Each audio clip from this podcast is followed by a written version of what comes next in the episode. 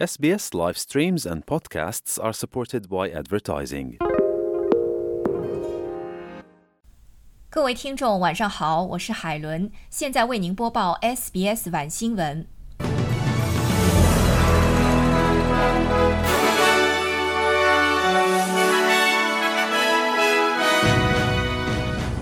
总理访问西澳洪灾地区。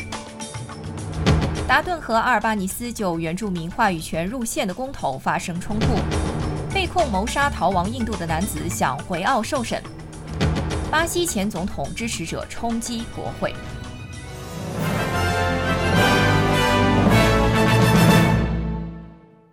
下面请听新闻的详细内容。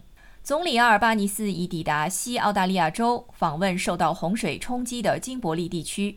位于沙漠中的菲兹罗伊十字路口镇的恢复工作已经开始。在目前向西的洪水中，该镇首当其冲受到影响。逃离该地区的数百名居民仍在等待返回家园。损失评估小组希望能尽快让居民回家。飞机正在将食品和物资运往被切断的城镇。彼得·达顿和安东尼·阿尔巴尼斯就原住民话语权入宪的问题发生冲突。反对党领袖指责总理在联邦政府准备发起赞成运动时，对该提案缺乏细节。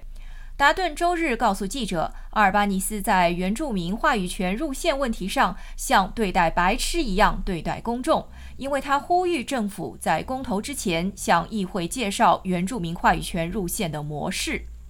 此前，反对党领袖在给阿尔巴尼斯的一封信中写道：“政府在公投前没有提出其首选模式，是在犯灾难性的错误。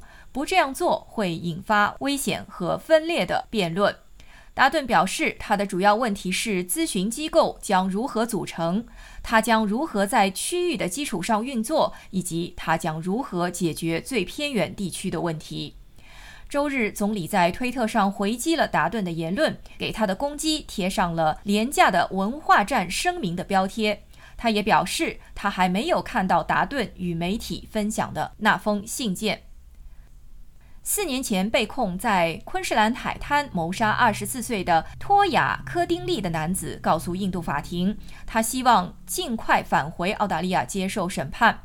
现年三十八岁的拉杰温德·辛格在提交给德里一名地方法官的意愿声明中发誓，他希望正式放弃质疑引渡的权利。